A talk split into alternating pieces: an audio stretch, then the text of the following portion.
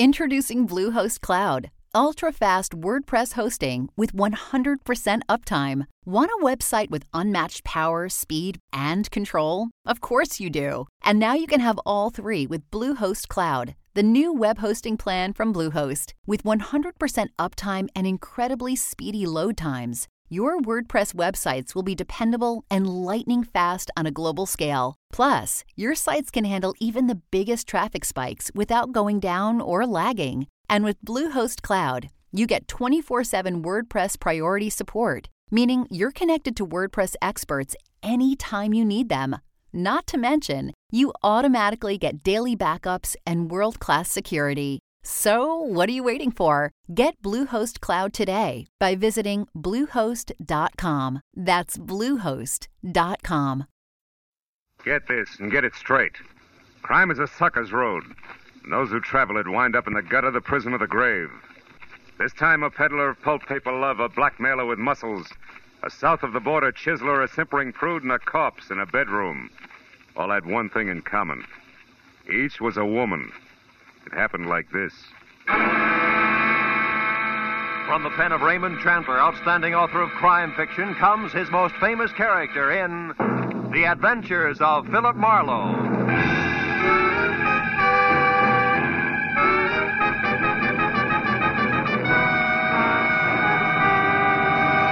Now, with Gerald Mohr starred as Philip Marlowe, we bring you tonight's exciting story, The Ladies' Night.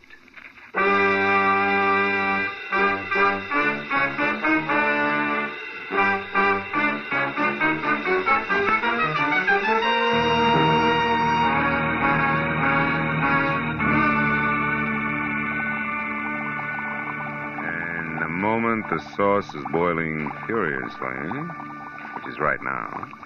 Add one full cup of tomato paste gradually and stir vigorously. Okay.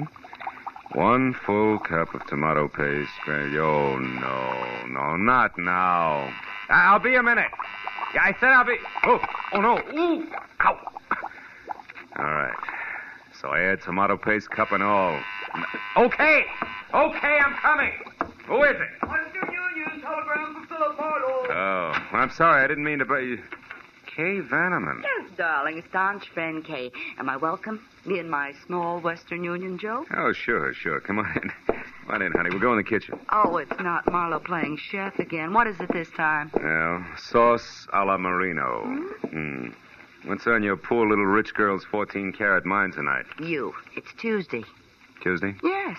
This is meeting night in my crowd. The Greens Committee at the Country Club, the Beverly Hills Male Choir, the veterans of this and that. Hmm. So, no men left. Oh. Except staunch friend Marlowe, huh? Look, uh, Kay, baby, just because I. Uh... da da da da. I know it by Huh? heart, Phil. Just because brave private detective once saved rich Uncle Enoch's niece Kay baby from lots of trouble. For which he was well paid. There's no reason why they've got to go on seeing each other. Well, Mister, you're wrong. There is a reason, a big fat one. I like you. Lots. You do? Especially on Tuesdays. I can't tell you how happy that makes me. Now, look. I'm look. not being too bold, am I? I did call, you know, three times. You weren't home all day. That didn't discourage you. Uh-uh. If I can't have you, I'll take the doorstep. Tuesdays. Hmm, on Tuesdays. now, uh, about this sauce a la whatchamacallit. What do we do first? Fish out the cup or wait for it to melt? Well, it all depends. If we want to, um... Hey, hey, that thing sticking out of your pocket, real telegram or prop for gag? Oh, no, no prop, real thing. Oh? I met the boy in front of your door.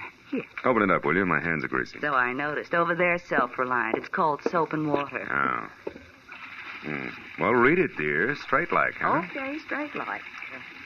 Tried to reach you all day. Very important. Uh-huh. Meeting at the Tulip Room, Sunset Strip at 8 tonight. We'll pay Tulip you Room. triple your fee. Time means everything. Gigi Or- Ormsby. You know her? Give me the towel, will you? Yeah, I think. Sure, she's the demon editor for Passman House. Who published what? Magazines, Torrid Love, Great Passions.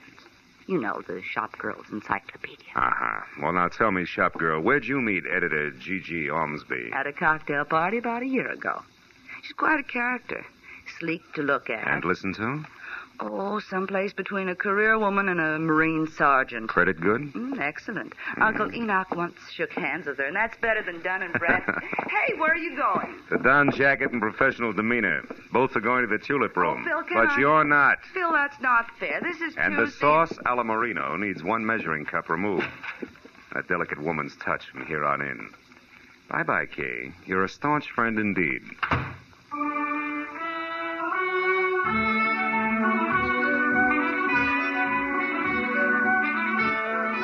The uh, tulip room was one of those extra chic spots, you know, curled up at the foot of the Hollywood Hills, where the velvet and the maitre d's tone of voice made you sure you had egg on your vest.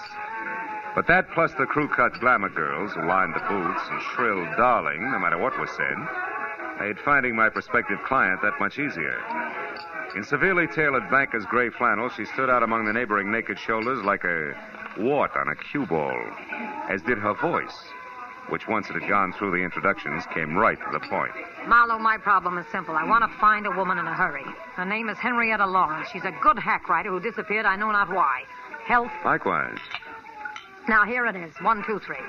A couple of weeks ago, Henrietta Lawrence showed up in my office from someplace like Seattle or Portland, I forget which, and handed me an outline for a three installment serial story that was excellent, according to our standards. Hmm. Three days ago, she brought in the first two installments, also excellent. But the day before yesterday, when the third installment was due, I was sitting in my office window when this happened. She only got as far as the front door. What happened? I don't know. She saw somebody going by slowly in a car.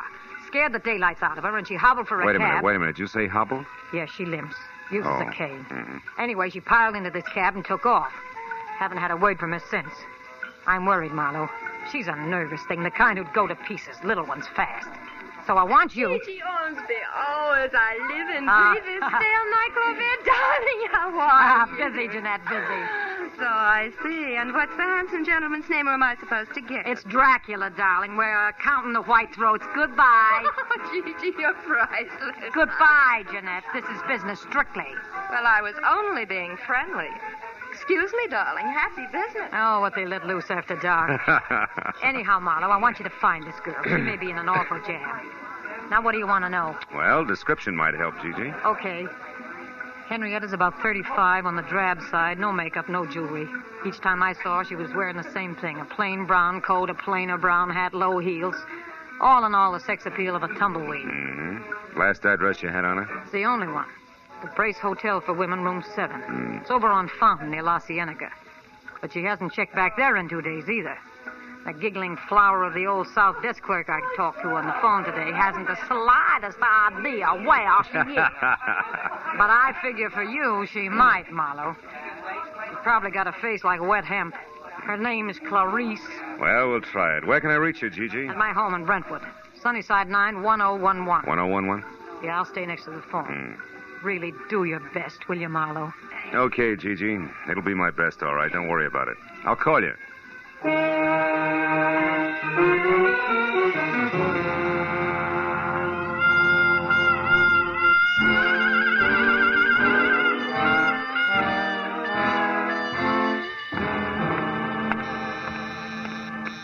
Good evening. Brace Hotel. Miss Violet Moore? Oh, one moment, please. Go ahead. Oh, hello. Can I... Can I help you? Are we alone? Is the switchboard closed? Why... Why, yeah. Good. You see, I'm a private detective named Marlowe, Clarice. A private detective. And you know my name. Oh, we find things out. oh, how can poor little old me help you? Well, it's about Henrietta Lawrence, the girl with the cane. Mhm. She's in trouble, and uh, I think it's a man. So do I. Who? Well, I don't know. You sure? Positive. She was always so quiet, so mysterious. It was enough to make a body curious. Oh. So one night I followed her. She went to Annie Stringer's Hollywood Health Club. Uh, that's a ladies' Turkish bath over on Santa Monica Boulevard in Doheny. Hmm. Well, maybe she ducked in there because she knew you were following her. Oh, no, I was very careful. Besides, she had something to say to a woman there. Ah. I know I saw him talking in the doorway when I went by. Couldn't see who it was, though. No man, huh? No. but I'll keep my eyes open when she comes back. Oh, you do just that. Keep 'em wide open, Clarice. They're lovely eyes. Oh. Good night, honey.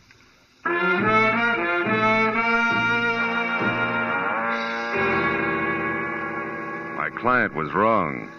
Clarice did not have a face like wet hemp. It was more like a batch of biscuits, but the body curious had provided a lead. As far as the corner of Santa Monica and Doheny, and into the white, antiseptic looking reception room of Annie Stringer's Hollywood Health Club. Women only. My husband said I There I forgot about Clarice, hemp, and biscuits alike and thought instead about something a whole lot tastier. Like the girl who was leaning on the corner of a desk marked information while she made pencil marks on a chart. She looked up when I closed the door and started toward me. But when another door in the room opened and a woman who was built like a sack of cement bore down on me, she turned back to her chart. Yes, sir. I help you. I'm Annie Stringer. We don't have a men's section here, if that's what you wanted. No, it was something else, Miss Stringer. Annie'll do. Oh. Name's my stock and trade. Something else like what? Henrietta Lawrence. I'm looking for her. Who are you, mister? What's your name? Philip Marlowe. I'm a friend of Henrietta's from Portland. They told me over at the Brace Hotel that Henrietta might be at your place. You see, someone had seen her come in here once. Hmm, Henrietta Lawrence, huh? Mm-hmm. Well, name doesn't mean anything to me, but. Honey, Mrs. Gordon wants you to come be for a while. All right, Hilda, be right there. I, uh, don't recall anyone by that name, Mr. Marlowe, but you might check with my receptionist there. Uh, take care of the gentleman, will you, Mona, dear? Very well, Annie. I'm coming, Mrs. Gordon. I'm. I'm sorry, Mr. Marlowe, Mona, dear. Philip Marlowe. Marlowe. Well, I don't recall any Henrietta Lawrence ever having been with us, but uh, why don't we check the registration cards at my desk and be sure? I might be mistaken. All right. She's a woman about 35. She wears no makeup and. Never mind. Huh? I know her, amigo. What? Just listen. You see, Mr. Marlowe, the cards here list everyone who ever visits the club. Hmm. Why do you really want Henrietta Lawrence? Well, I'm a private detective with an interested client. Who has money, amigo? It could be. What's your connection here? Receptionist. Ah. And good friend to Annie. Her um, confidant, you might say. All right, say it. Meet me in the alley behind the hardware store across the street in a half hour. We close then. Well, I- I'm sorry, Mr. Marlowe, but we don't seem to have any listing of a Henrietta Lawrence. But perhaps in the No, future- never mind. Thanks just the same. Well, you're quite welcome. Don't keep me waiting, amigo.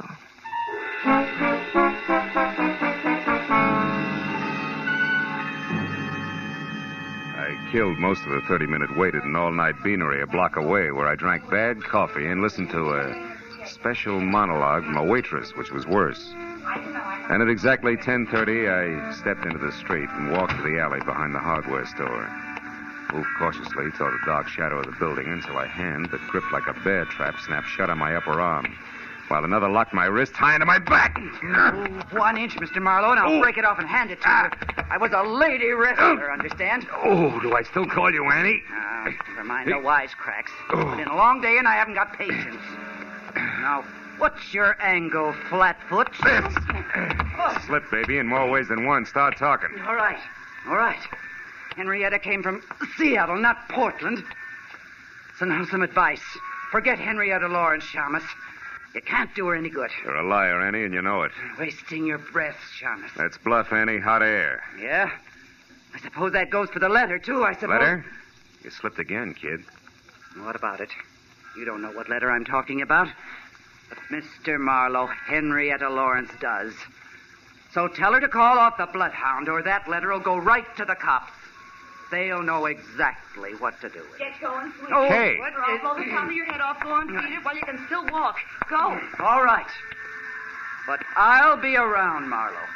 So don't forget the message I gave you for Miss Lawrence.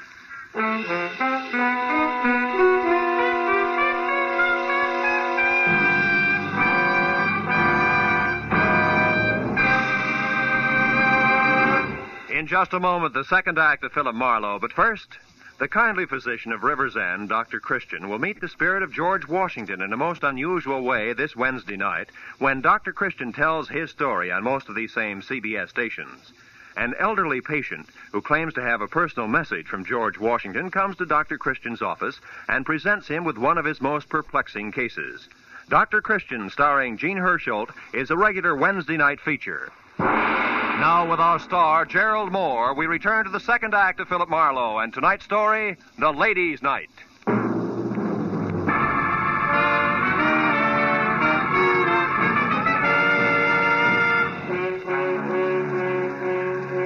Kay watched Annie Stringer lumber out of sight down the alley. And she turned, tossed me an I told you so smile, and lit a cigarette for me. Here. Well, I guess it's a good thing I chucked that scullery maid routine and followed you after all, wasn't it? Look, I've already said thanks, so go ahead. Get real corny. Rub it in. Marlowe pinned by a woman. That was no woman, Phil. It was the late Gargantua's cousin. Yeah, I was also outnumbered and surrounded. By the way, where's your gun, Kay? I don't have any gun, just What? a lot of bluff and curiosity about what you were doing out here in the alley with a creature like that. I was taking a judo lesson. By correspondence, maybe? what was all that about a letter? Well, for my money, the way things stack up, Gigi Ormsby's top writer, one Henrietta Lawrence, is being blackmailed by Annie Stringer, and that letter is Annie's protection. Goes to the cops if anything. Kay, get out of sight quick. What? What's the matter? Marlowe, not another Yeah, one. yeah, yeah, my date, Duck. Will you go on? It's important. All right, but don't forget you're a sucker for a hammerlock, so watch it. Phil? Senor Marlowe? Over here, Mona. Oh, see. You are here. Are, are we alone? Yeah, yeah, we're alone. Good. It is worth my life what I'm going to tell you. And we like me alive, no? Look, what is it, Mona? You know something about Henrietta Lawrence? See, more than enough. There's a certain letter. Oh, you know about that, huh? Sure. I know where it is and what it says. Bless you, baby. Where is it? I want that letter bad. It's nice. Nice? See. And I would love to give it to you for nothing, but But what? but my poor mother, she needs an operation. My father, the mortgage on their aunt. Your little sister wants music lessons. Uh, come on, kid. How much? How much is the life of Henrietta Lawrence worth, Phil, dear? To me, to you, to Henrietta Lawrence. Her life, huh? I'll see what I can do. You better do real good, amigo. It's a very serious thing. I take a great risk. Annie Stringer is stupid, but she's also strong like a bull. You come to my apartment, 8310 North Ardmore, number D. One hour. D, huh? Okay, I'll be there. Good. And please, amigo, you don't hold hard feelings against me. Not for this. You know, business is business. Pleasure's pleasure, no? Maybe we can mix them. In an hour. I'll be waiting for you, Phil. How do you like that? It was as touching a little scene as I've ever witnessed. Skip it, Kay. This deal is liable to get rough before it's over, and I've got a call to make. Let's go. And I was dumb enough to warn you against the ha- hammerlock. The kid, the, the hammerlock that that kid holds is like a pat on the head. Can I go with you just for laughs? Yeah, yeah. We're going to call on my client. You're scramming. Come on.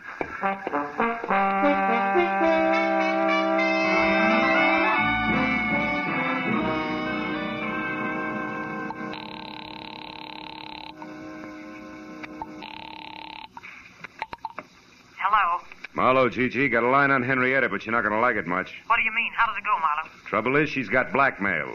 I don't know what the hook is, but I have word of one of the bargainers is plenty serious. Who's doing it, Phil? A female mastodon named Annie Stringer's the big wheel. I got onto it through a letter. A letter? Yeah, Annie wrote her protection letter. It's got all the dirt in it and goes to the cops if anything happens to Annie. It's a standard routine. Where is this letter? Who has it? There's a double crossing little Spanish number named Mona. We're supposed to meet her again in an hour at her place. We must get that letter. It's no cinch, Gigi. Mona's not bright, but she's sly. It's liable to be expensive. That doesn't matter. Okay. Anything I can do to help Henrietta, I want to do now more than ever. What does that mean? I've heard from her, Marlowe. She called me just a few minutes ago. Where was she? That's the tough part. She was crying. Said it was the end of everything. She tried to tell me about the last installments of the story, then she was interrupted. She gasped out something that sounded like American Airlines ticket office. Then the line went dead. There are three of those offices in town. Yeah. Well, we better check them. Look, can you take the one out in Beverly Hills? I'll get the others. All right. And Marlowe, uh, where does this Spanish thing live? North Ardmore, 8310, apartment D. I'll meet you there in an hour.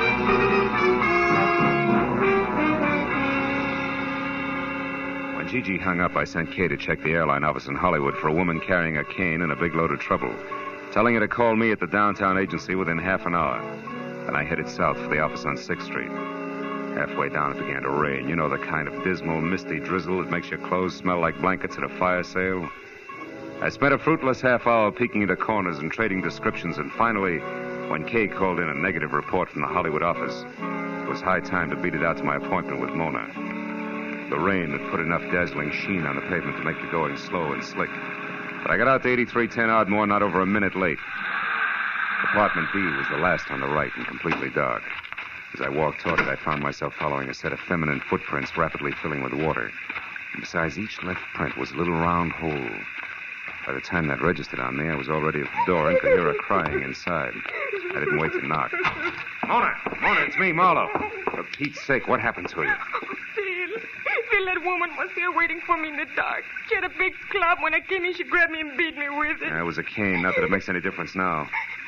Hey, your apartment's a rush. You got the letter, huh? See, she got it, and look.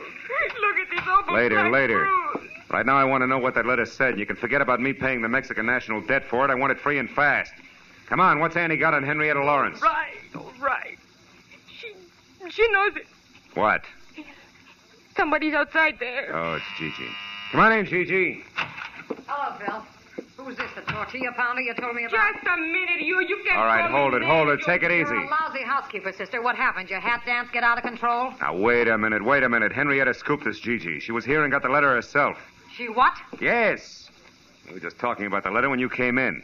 Now, let's get on with it, Mona. What's Big Annie's pitch? Supposing I won't tell you now. Then I'll have you in the pokey for attempted extortion before you can say Pancho Robinson, beautiful. Come on.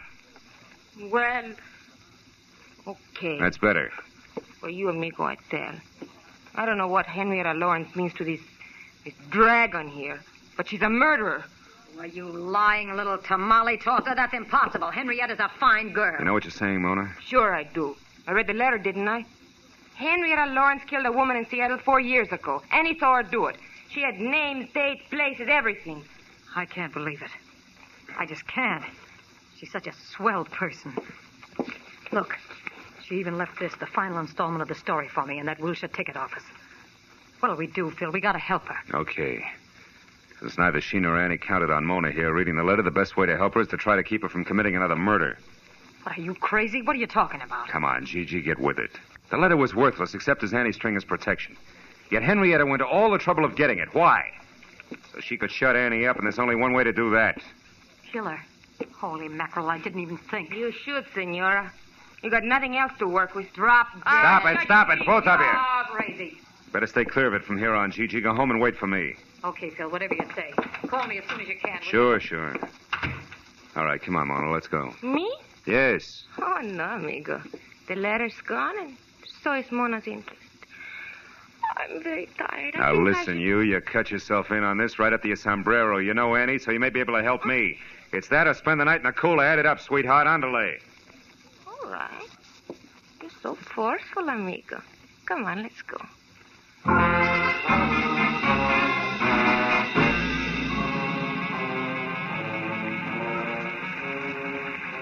Well, Annie's not in her apartment, and she's not around the health club. What's next, Mona? Where else would she be? Search me, amigo. Think, will you? Has she had any appointments lately that didn't fit with her regular routine? Well, she went out on Fountain Avenue in a big hurry a couple of Fountain days. Avenue. That's where Henrietta's been staying, in a hotel out there. The Brace Hotel? That's it, on the nose. Is Annie dumb enough to go there now tonight? Sure. She's stupid. And her strength makes her reckless. That's it. Let's go.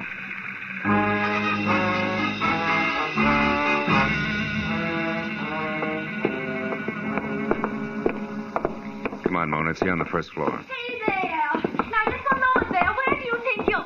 Oh, it's you again, Mr. Marlowe. Yeah, it's me again, If Clarice. You're Now, looking for that Miss Lawrence Yeah. in number seven? Uh-huh. Well, you're sure in luck, Mr. Marlowe. She's in now. She came back about a half hour ago with a friend, the biggest woman I ever saw. Annie, it's true, amigo. You were right. yeah, come on. Let's get back there. Oh, Mr. Marlowe, you can't go back there. You're a man, and this hotel is for Now, women look, sis, only. you got a pass key there, haven't you? Come on. This entire night from start to finish has been for women only. Getting sick and tired of it, present company included. Where's number seven? Phil. This is it right here. Henrietta! Unlock it, Clarice, fast. Get back.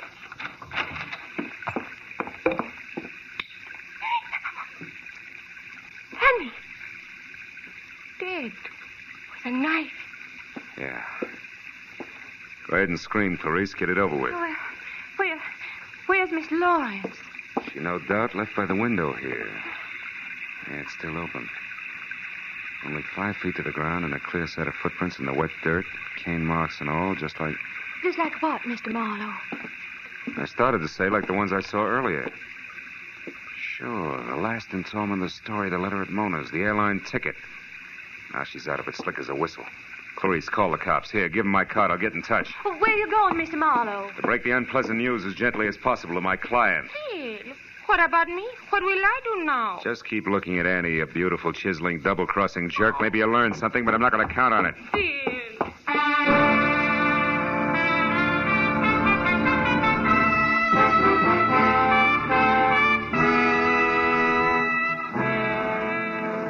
Gigi had a lot of lights on in a glossy Brentwood house. And as I walked up the wet, curving flagstones to a door, I could see her inside, pacing slowly back and forth, an impatient cigarette in one hand, a stiff brace of brandy in the other. Whatever Gigi Ormsby really thought or felt about Henrietta Lawrence then, I couldn't tell.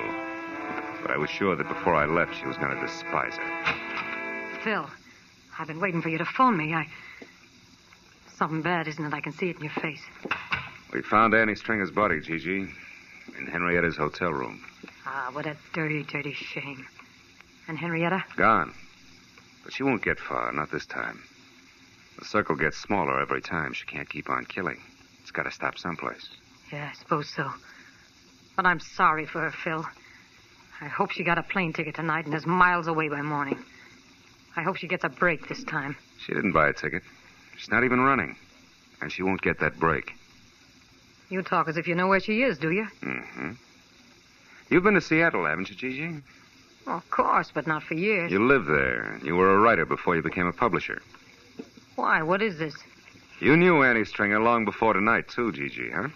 What are you driving at, Marlowe?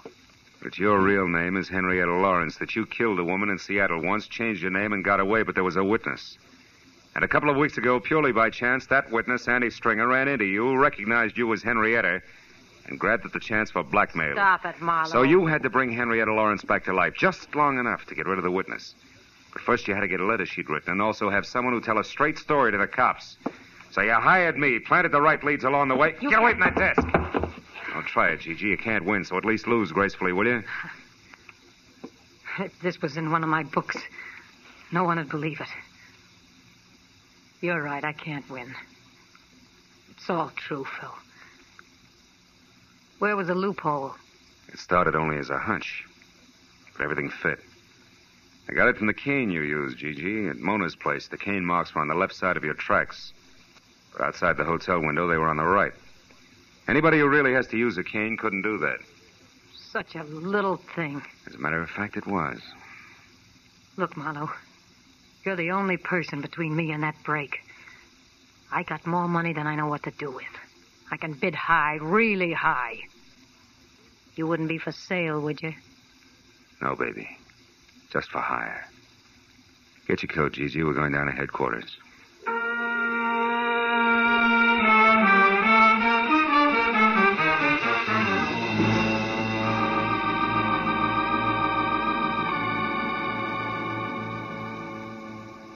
Getting the whole business down on police stationery, one orderly step at a time, is a process as full of, well, as full as the fiscal report of the First National Bank. Took twice as long to whip up. But finally it was all over. I was on my way home to my bachelor apartment. And then I remembered something. Never mind explaining what took you so long, darling. You're here now. Dinner is ready and waiting, and the martinis are ice cold. Just come on in and close the door. Yeah.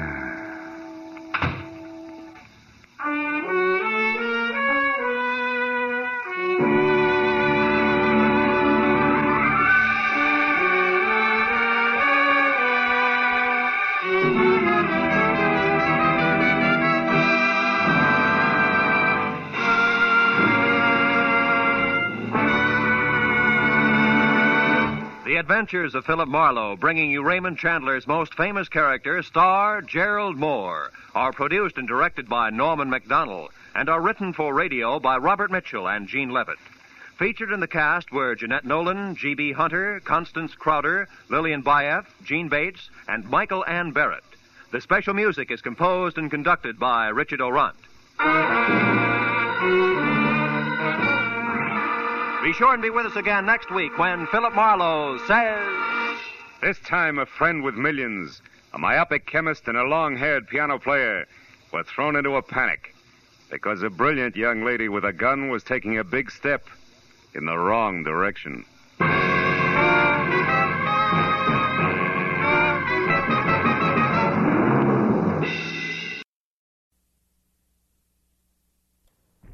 Get this and get it straight.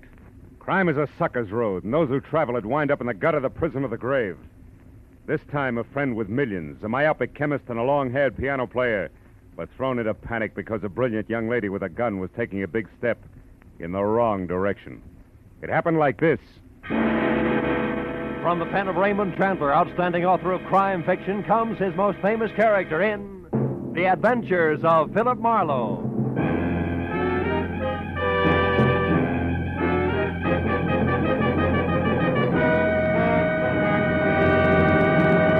Now, with Gerald Mohr starred as Philip Marlowe, we bring you tonight's exciting story, The Big Step.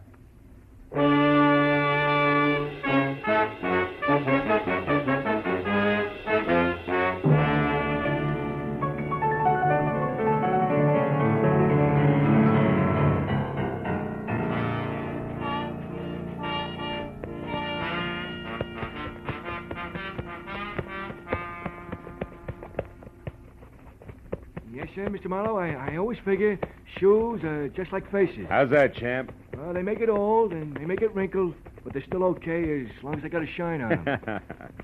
yeah, it keeps that right in condition, huh, champ? yes, sir. Hey, let me just spank up this one again, huh? Sure. Oh, come in. Mr. Marlowe? Yeah? Oh, excuse me. I didn't know you was busy. That's all right. Okay, champ. I guess that does it. Here you are. Oh, thank you, Mr. Marlowe. I'll uh, see you tomorrow. Right. Well, now that my shoes have a new lease on life, won't you sit down? Miss, uh... Cantor. Mrs. Betty Cantor. Oh. I'm a waitress at the Shelton Cafe. I need your help, Mr. Marlowe. There's something you could do for me. You free to take a case? Well, I'm free, depending on the case. What is it? Well, today, this friend of mine, Shirley Vitello, comes into the restaurant where I work. Yeah. She takes her usual table, and while she's waiting for her order, she starts reading the paper. Well, it's all quiet so far, Betty. Yeah, but just when I'm bringing in the tomato juice, it happens. She sees something in the paper that scares her. Scares her bad. What was it, Betty? Do you know? I don't know. She mutters something, and then she runs out of the place. Her face was gray like ashes. Later, I got to worrying. I called her at home, then at the lab where she works, even her husband's studio. No luck. Now, wait a minute, Betty. I, I don't quite get the connection. You and Shirley Vitello, I mean. Oh, I don't know we're social. We're only chummy at the restaurant. She's been eating there for years. Well, that's a basis for friendship. Mm. Well, about six months ago, I was in bad trouble. And Shirley came through with 200 bucks when it seemed like more money than I'd ever seen. Yeah. It kept me and my husband together. So you see, she means a lot to me. Yeah, I see what you mean. Well, look, Bet, what was this about a lab? Well, Shirley's a technician. She works as an assistant to a chemist named Softman. Abraham Softman, out on Melrose someplace. Mm-hmm. What about Shirley's husband? Do you know him? Gilbert? Oh, yeah. He comes in with her a lot. He's a piano composer and a real nice guy. Mm. He lives for his work. He's unknown now, but he's a real genius, Oh, Shirley sure, says. sure. She'd do anything to keep him and his music going. Yeah, well, tell me, this friend of yours saw something in a paper you said that scared her. Now, that's all you know, huh? Yeah. And I want you to find out why and help her. Here's 50 bucks, Mr. Marlowe. That's what you charge, ain't it? Uh, more or less, yeah. By the way, Mrs. Cantor, where's your ring? Uh, I sometimes take it off when I'm working. You do, huh? Yeah. Or perhaps when you hock it to raise 50 bucks? Look, Betty, I'm a careless guy. You, um, you better hold the money, huh? Oh, but Mr. Marlowe. Where do Marlowe, the I- Vitellos live? But Mr. We're in a hurry, Betty, remember? Where's the address? Well, it's 3140 Veteran Avenue. Mhm. And in case you want it, Gilbert's studio is Benedict Canyon, 510. Thanks, Mr. Marlowe. And you call me at Empire One 7087, huh?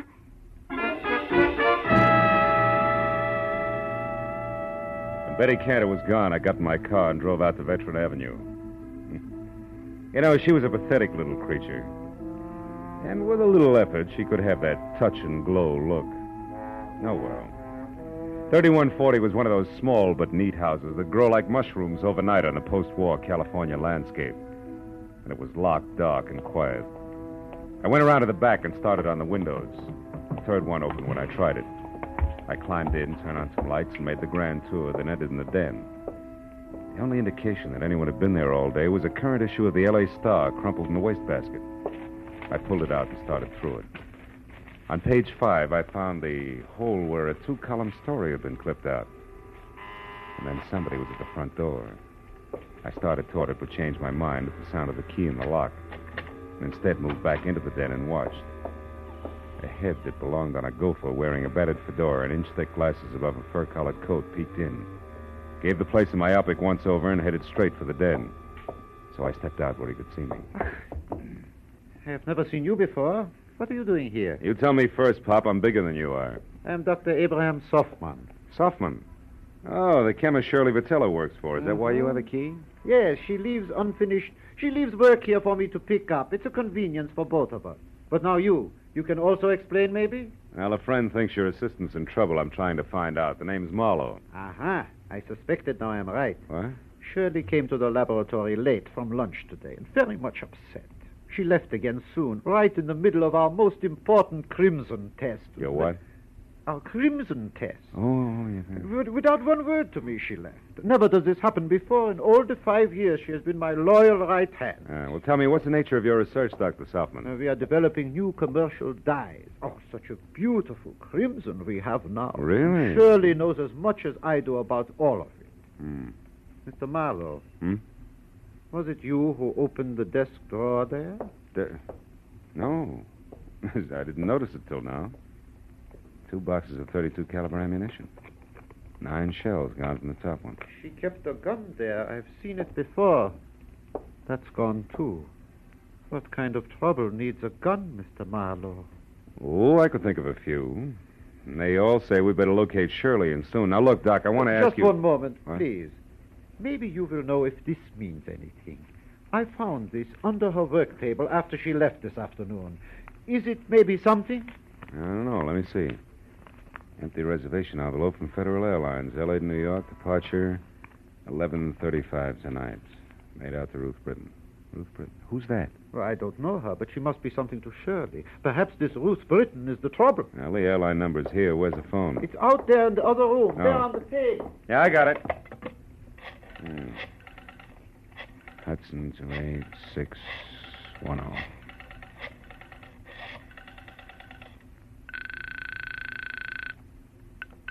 Good evening, Federal Airlines. Agent Frederick Stowe speaking. Frederick, do you have a Ruth Britton listed on your 11:35 flight to New York? Oh, just one moment now, sir. I'll check. Oh no. Yes, yes, we do. Yeah, well, I, I've got to locate her. Do you have an address or a phone number there? Oh, no, sir, I do not. And even if I did, I'm Look, afraid Freddie I couldn't. boy, Freddie boy, this is important. I need that information. Now describe her to me. What does she look like? Oh, dear, I'm afraid I can't. Oh. I must have sold the ticket. I'm the only agent on duty, but I just can't seem to think where I. Try, will you think? I am. How do you expect Oh, me to remember awful? 75 or 80 faces every day? Now listen, I. Good heavens, don't you think I get confused? Yes, I Every do, time now I nine do. or ten jerks come in here at once, all wanting tickets at the Never same time. mind. Don't you think I have the Skip right it. to do it? Frederickson. Now look, Doc. Now look, do me a favor, will you? What is it? Stay right here and wait for Shirley. If she comes back, hold her. I'm going to look up her husband, Gilbert.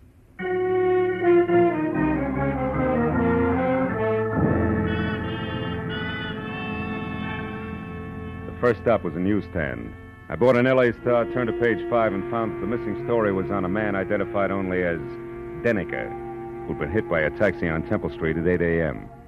The only reason it rated two columns was that before he lapsed into unconsciousness, he told the ambulance crew from the Citizens Emergency Hospital that he knew he was going to die and wanted to clear his conscience by confessing a crime he'd committed. It ended with police standing by. I drove on into Benedict Canyon, wondering what kind of a bridge it was going to take to span the gap between a female chemist and a downtown traffic accident. I was still wondering when I got the number 510. All I could see of Gilbert Vitello's studio over the brush around it was something pseudo Spanish that had been stuck onto a piece of vertical real estate by an optimist in the early 20s. A path had been opened from the driveway to the house, and as I walked to the door, the piano music from inside got louder, but not better. Even in the long haired circle, that stuff needed a haircut. Hey! Hey! Costello, break it up a minute, will you? What's the meaning of this outburst? I'm working and I won't be interrupted. Who are you? What do you want anyway? Take it easy, Mr. Vitello. My name is Marlowe. Betty Cantor sent me here because she's worried about your wife. The waitress worried about Shirley. Why? Well, she's in some kind of trouble. Have you seen her tonight? No, no, no, not since this morning, but that's not unusual. I often work late. My music is very demanding. Now, what gives that waitress the idea that Shirley's in trouble? Your wife's reaction to a newspaper story. It scared the wits out of her. About a taxi hitting a man named Deniker mean anything to you? Denick, uh, Shirley worked with a fellow by that name once, I believe, but why would that story frighten her? Well, I was hoping you'd tell me. Do you have a gun? The- a, a little 32 pistol It's at home. Why? It's gone. See here, what's this all about? Tell me. Tell me the truth and be quick about Oh, it. Oh, shut up. Answer my question. All right. My wife was shocked by that item on Deniker. She isn't at home, she isn't at Softman's lab, and hasn't been all afternoon. And what's Oh. more, she's got a gun. That's all I know, except for one thing. Who's Ruth Britton? Uh, she's a friend of Shirley's from the East. She's been visiting relatives out here. Why? Nothing. Maybe Shirley's got a plane reservation for her, that's all. Mr. Marlowe, if that's all you have to offer, why don't you get out of here so I can go to work? I'm quite certain if Shirley were actually in trouble, she'd come to me for help. And incidentally, tell Betty Cantor to take some, some, some vitamins or something. She's becoming a meddlesome busybody. You know, there was a quality about Gilbert Vitello that made me want to sock him on the temperament with the heavy end of his grand piano. When I started down the path to the driveway, I forgot about him. Because a pair of headlights slashed through the foliage like a giant scythe. I ran to where I could see and watched the girl in a brown suit get out of a sleek new Hudson and start toward the house. Then she saw me. She backed away, then threw me one scared look and darted into a side path like a jittery cottontail. I followed as fast as I could, but it was home ground to her, and in 20 yards I was outclassed. I lost her at the corner of a sagging shed and stopped to listen for her footsteps. I heard something else, but not in time to duck. Oh!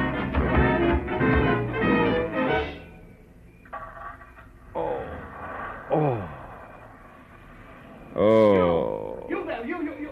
Marlowe, oh. Marlowe, is that you, Marlowe? Marlowe, what happened, Marlowe? I heard a car come in Oh, with a shut up. Who was Shut it? up. Was Shirley. She slugged me. I, I, I don't believe it. You're lying. Okay, I'm lying.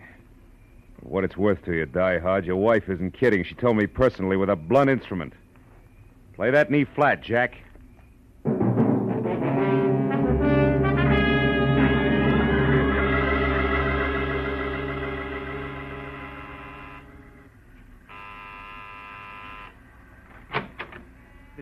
Marlowe, did you get something? Lumps. Oh, look at. How about you, Dr. Softman? No, nothing. Come in, come in. Yeah. No, no one has come here. You found out something? Ever hear of a guy named Deniker, Doc? Me, here of Morris Deniker? Five times in the past three years, Morris Deniker in Chicago has beaten me by introducing a new dye substance or a new process just days ahead of me. Huh. Five times this happened. He's a dye chemist, too, huh? A brilliant one. I admire him. But why do you Listen, ask this me? is beginning to fit like a rubber glove. Hmm? Deniker's in a hospital right here in L.A. He may not live, and he wants to confess to a crime. Here, look. What's Now, read it yourself. When Shirley saw that story, it threw her into a panic, and now it only figures one way. Your assistant has been selling your new developments to Deniker before you released them. No, it is not true. Shirley would not do this thing, not to me. Okay, Doc, we'll see. Now, look, why don't you go back to your lab and wait? I'm going to the hospital now and do some more fast addition. If it comes right, just don't forget you're a scientist, will you? Oh, I would not forget. Now, you remember something, Mr. Marlowe. Two plus two does not always make four, especially when you are adding up human halves.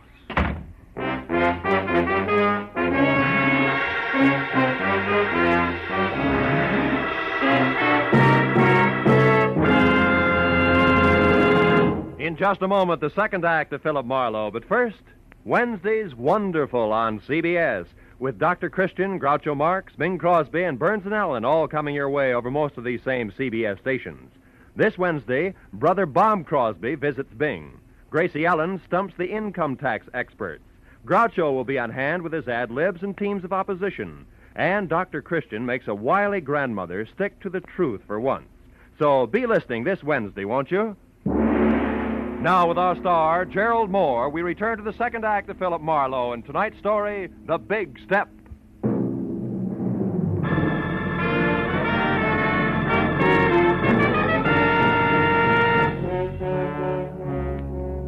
was 20 stop and go minutes through the snarled early evening traffic over to the Citizens Emergency Hospital. All the way, I kept hoping that Deniker's confession wasn't going to have anything to do with Shirley Vitello.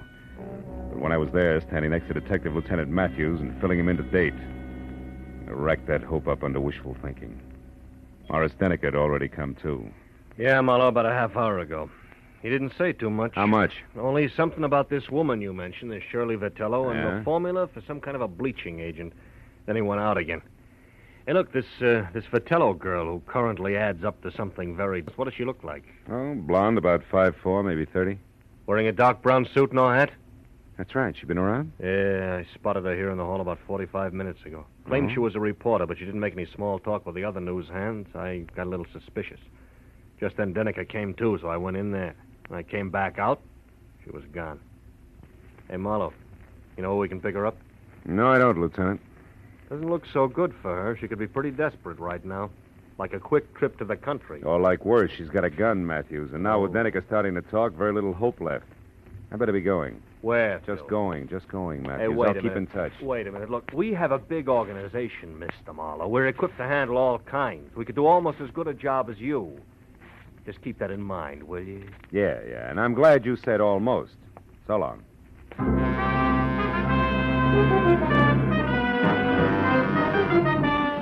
I got back into my car and pointed it toward the Vitello place on Veteran Avenue again. Because I didn't know where else I could possibly pick up Shirley's trail. I felt like an uncomfortable emptiness was in the pit of my stomach. You know, like the guy who stands on a street corner and watches an ambulance intern scrape up a traffic victim.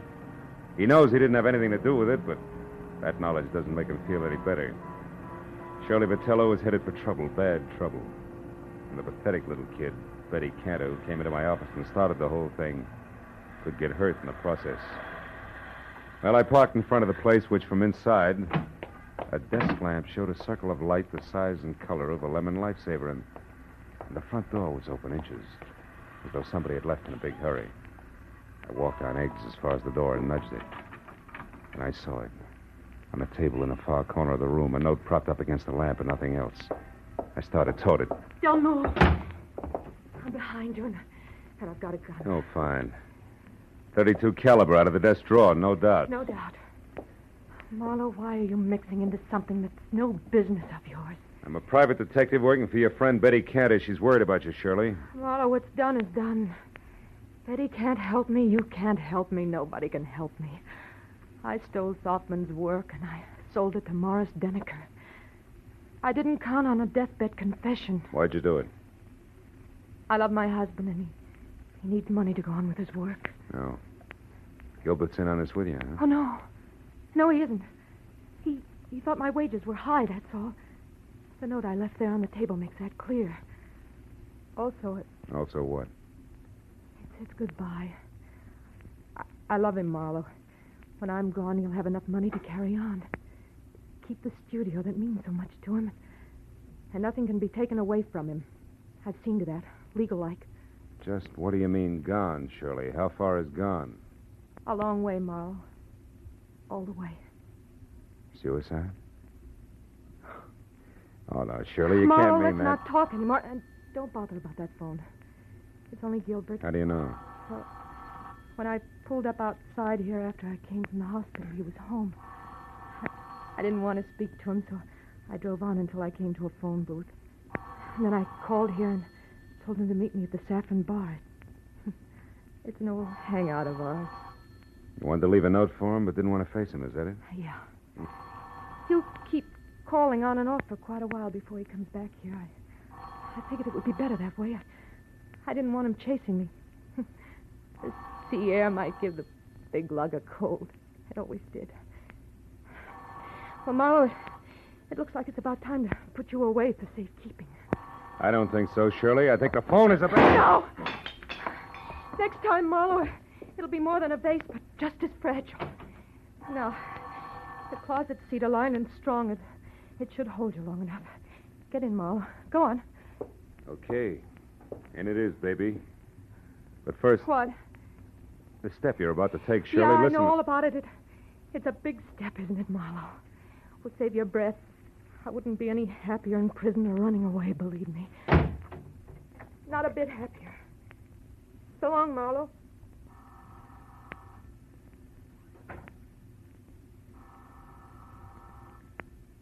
Nobody's home.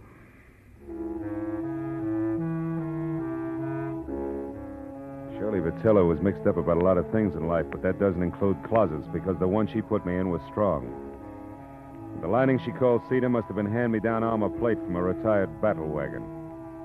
So all in all, I was 45 minutes alternately kicking and resting while the insistent telephone marked the five-minute intervals for me. But finally, it was the wood around the lock that gave way. and I was out. Hello? Hello, Shep. Who's this? Marlowe Vitello, and save your questions till you hear what I have to say. Marla, where's my wife? She was supposed to meet me here at the Saffron Bar. I and said she's not- save it. Now listen. Your wife's out to kill herself. No, Marlowe, no. Yes, tell me, did you two have a favorite spot out near the ocean? I, I don't see what I don't care whether you see or not. Did you or didn't you? Yes, yes, the Redondo fishing pier below Santa Monica. Good. Now keep listening, Vitello, and do as I say. Come straight home. But Marlowe, it's surely Do as going- I say, Vitello. Come back here and sit tight with fingers crossed. I worry about the pier. Goodbye. Second connection was broken. I picked up the phone again, dialed 116, got through to police emergency operator, and from there to Matthews, who was still at the Citizens Hospital. I told him to pick me up in a squad car and get ready for a fast 10 mile drive to the Redondo fishing pier, where Shirley Vitello was going to kill herself. Then I got outside and waited the four longest minutes of my life until finally Matthews screeched up to a halt.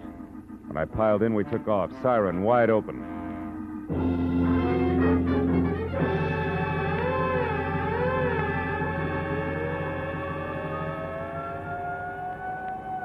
It'll be less than a minute now, Marlowe. Pier's only a couple of blocks away. Good. Better have Mooney kill that siren, Lieutenant. Jack, we want to come in quiet, Mooney. Okay, Lieutenant. Well, there she is. That tower's out on the pier. Yeah, Mooney, pull up here, will you? We don't want to scare her into something. Matthews. What? That crowd there, halfway out on the pier. There's a cop with her. Yes, so there is. You better drive right up, Mooney. Looks like we're too late, Phil.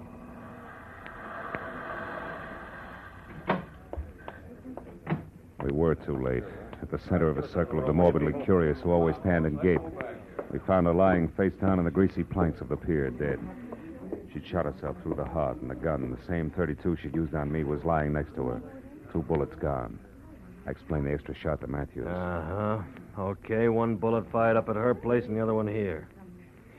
Well, I hope you're satisfied, Marlowe. What do you mean, satisfied? I mean single handed. You had to leave the cops out of it, didn't you? You had to go up to Veteran Avenue all by your lonesome, didn't you? Now, you wait a minute, Matthews. I was only oh, trying to. nuts. Hey, Mooney, where's the nearest phone? Over there, Lieutenant, across the street, the Triple Eagle Cafe. The pr- patrolman here's already called an ambulance. All right, tell him she can be moved. Come on, Marlowe. I want to turn in a first report on this. Hmm. Mooney, pick us up at the cafe. Right, Lieutenant. Okay, boss. Okay, let's take a look. So Shirley Vitello was stealing formulas for those dyes from her boss and selling them to this Morris Deniker. Yeah. All was rosy until Deniker walked out in front of a taxi early this morning. That put him close to death and in a mood to talk. Also put Shirley Vitello on the spot. Hey, is that the place you want to phone from? Yeah, yeah. Look, one thing more, Marlowe. The girl's motive all the way through. She loved her husband. He loved his work. Yeah? Her, too? Yeah, after his work. So since he didn't make any dough, she stole to keep him going and close to her. There's the phone, Phil. Come on, will you? I may need you to fill in the blanks for me. I... Marlowe, I said I, I heard you. I heard you. The phone can wait, Lieutenant. Come on over here. What? I want to talk to that piano player. Piano player. What about? The tricky way he has of playing blue skies. What? Yeah. Hey, Bud, that's all right. You got a mean left hand there. Yeah, I open in Carnegie Hall next week. Don't miss me. I'll try not to. It's just terrific what you do with that tune, you know? My own particular arrangement. Nobody else's, huh? Not nobody. I've been working on this arrangement for a week. That's all I wanted to know. Hey, Marlowe, what are you getting at? The phone, I've heard enough. Where'd you say it was, Matthews? Over there, the left of the bar. But, Phil, what are you. What we time doing? is it, Lieutenant? Five after twelve. Marlowe, what a is it? switch, a switch, Matthews. A switch? Yeah, one that'll knock your badge off. Will you get a load of this? I'll listen. Good evening, Federal Airlines. Agent Edric Stoll. Listen, speaking. Frederick, I'm the party who called before about the reservations for Ruth Britton on the 1135 for New York. Oh, yes, I remember you. I'll probably. Never mind. It's remember- police business, Freddie. Did the plane leave on schedule? Of course it did. But Miss Britton didn't make it, and she didn't bother to call and cancel her reservation. Thanks. I've heard enough. So far, so good, Matthew. Yeah, which means what? The Saffron Bar in Hollywood. Which means what? Shirley Vitello didn't commit suicide, Matthew. She was murdered.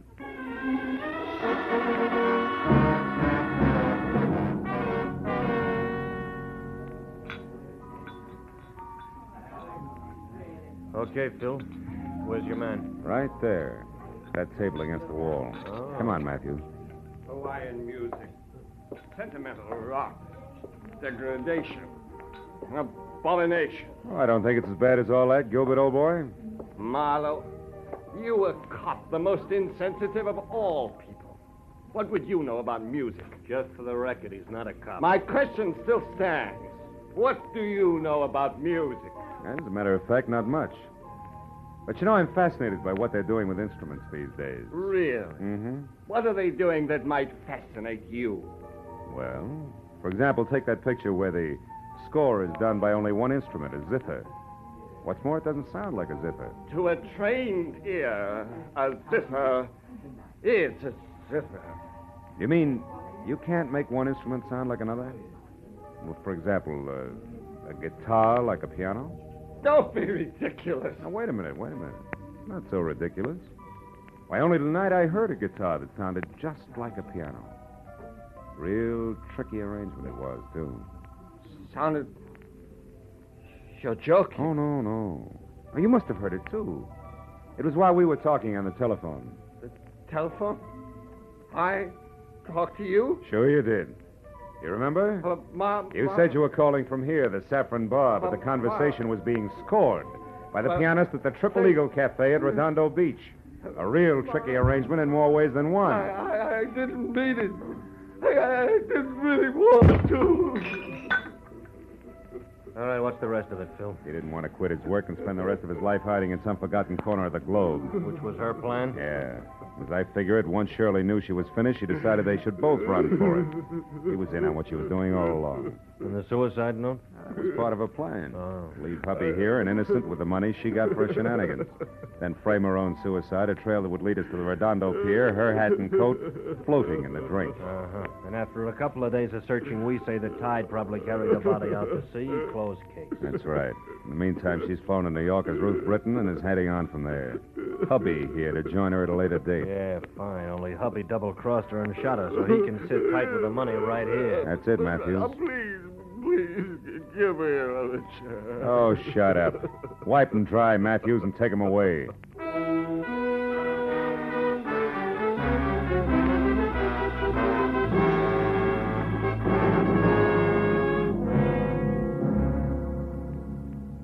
I didn't go along with Matthews.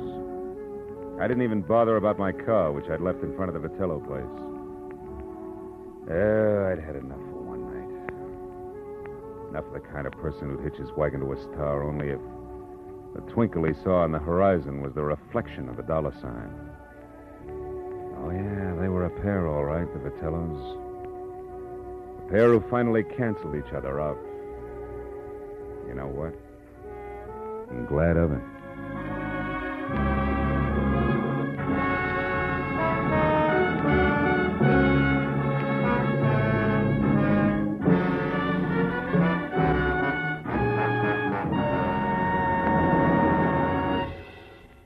Adventures of Philip Marlowe, bringing you Raymond Chandler's most famous character, star Gerald Mohr, are produced and directed by Norman Macdonnell and are written for radio by Robert Mitchell and Gene Levitt.